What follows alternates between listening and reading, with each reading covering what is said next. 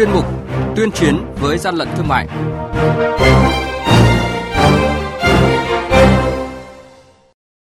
Thưa quý vị, trong chuyên mục này sáng nay sẽ có những thông tin đáng chú ý đó là Quản lý thị trường Hà Nội phát hiện cơ sở sản xuất quần áo có dấu hiệu à, giả mạo nhãn hiệu đã được bảo hộ tại Việt Nam và thu giữ gần 1 triệu khẩu trang Trung Quốc nhập lậu.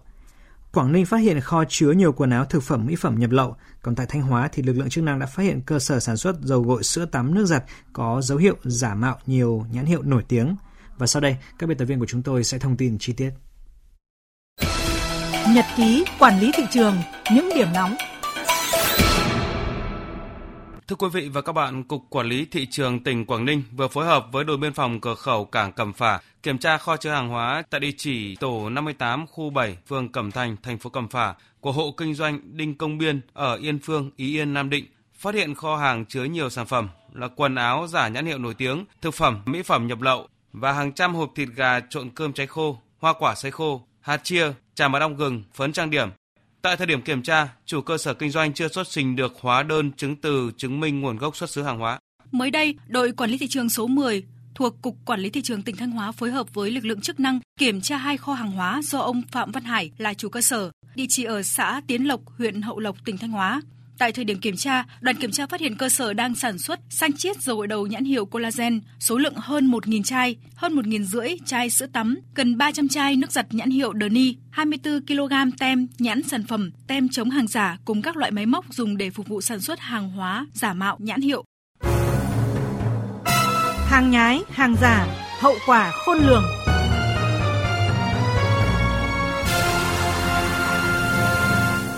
Thưa quý vị và các bạn, gần 1 triệu chiếc khẩu trang N95 nhập lậu có xuất xứ từ nước ngoài vừa bị cơ quan công an quận Bắc Từ Liêm Hà Nội phối hợp với lực lượng chức năng phát hiện và thu giữ.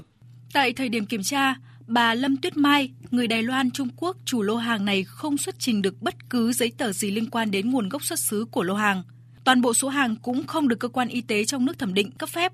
Tại cơ quan công an, bà Lâm Tuyết Mai, người Đài Loan Trung Quốc khai nhận đã nhập lậu gần một vạn chiếc khẩu trang này. Theo lực lượng chức năng, lô hàng gần 1 triệu chiếc khẩu trang được nhập lậu về Việt Nam có giá khoảng 60 triệu đồng, tức là khoảng 6.000 đồng một chiếc. Trong khi đó, giá khẩu trang N95 tại thị trường Việt Nam hiện khoảng 50.000 đồng một chiếc. Nếu chót lọt, số hàng này có thể mang về khoản lợi nhuận bất chính không nhỏ. Trong khi đó, không có bất cứ cơ quan chức năng nào kiểm định chất lượng của những mặt hàng này. Trung tá Đoàn Văn Đông, đội trưởng đội cảnh sát điều tra tội phạm về kinh tế và chức vụ, Công an quận Bắc Từ Liêm cho biết, đối tượng Lâm Tuyết Mai đã có 5 năm sinh sống và học tập tại Việt Nam, thành thạo tiếng Việt nên thường xuyên tìm hiểu các kẽ hở của pháp luật để buôn lậu các mặt hàng thông qua hình thức thương mại điện tử. Nắm bắt tình hình dịch bệnh ở Việt Nam đang có diễn biến phức tạp, Lâm Tuyết Mai móc nối với một số đối tượng bên kia biên giới, nhập lậu hàng chục thùng khẩu trang tìm cách đưa vào nội địa. Thế nhưng chưa kịp tiêu thụ thì đã bị lực lượng chức năng bắt giữ.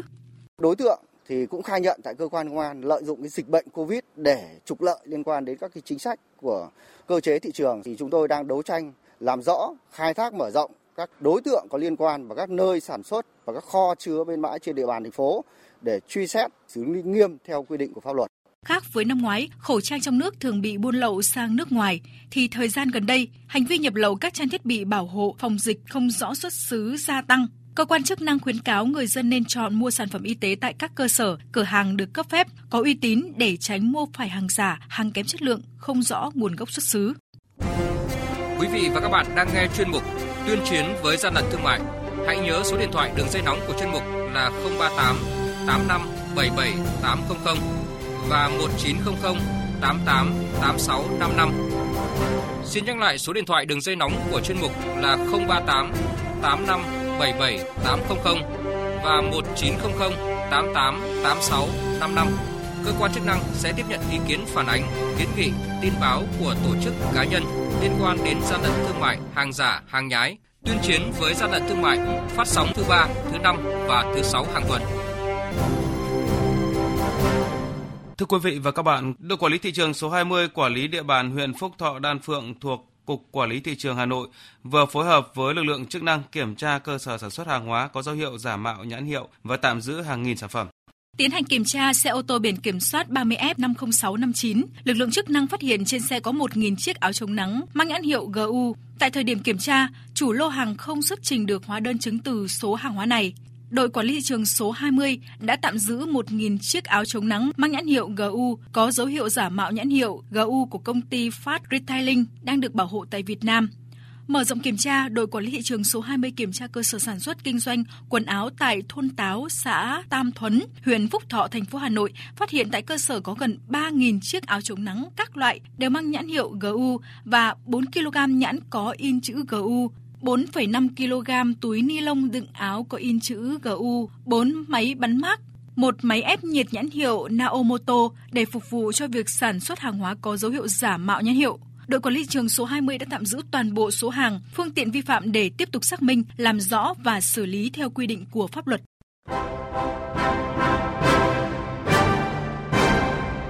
Chung tay chống hàng gian, hàng giả, bảo vệ người tiêu dùng.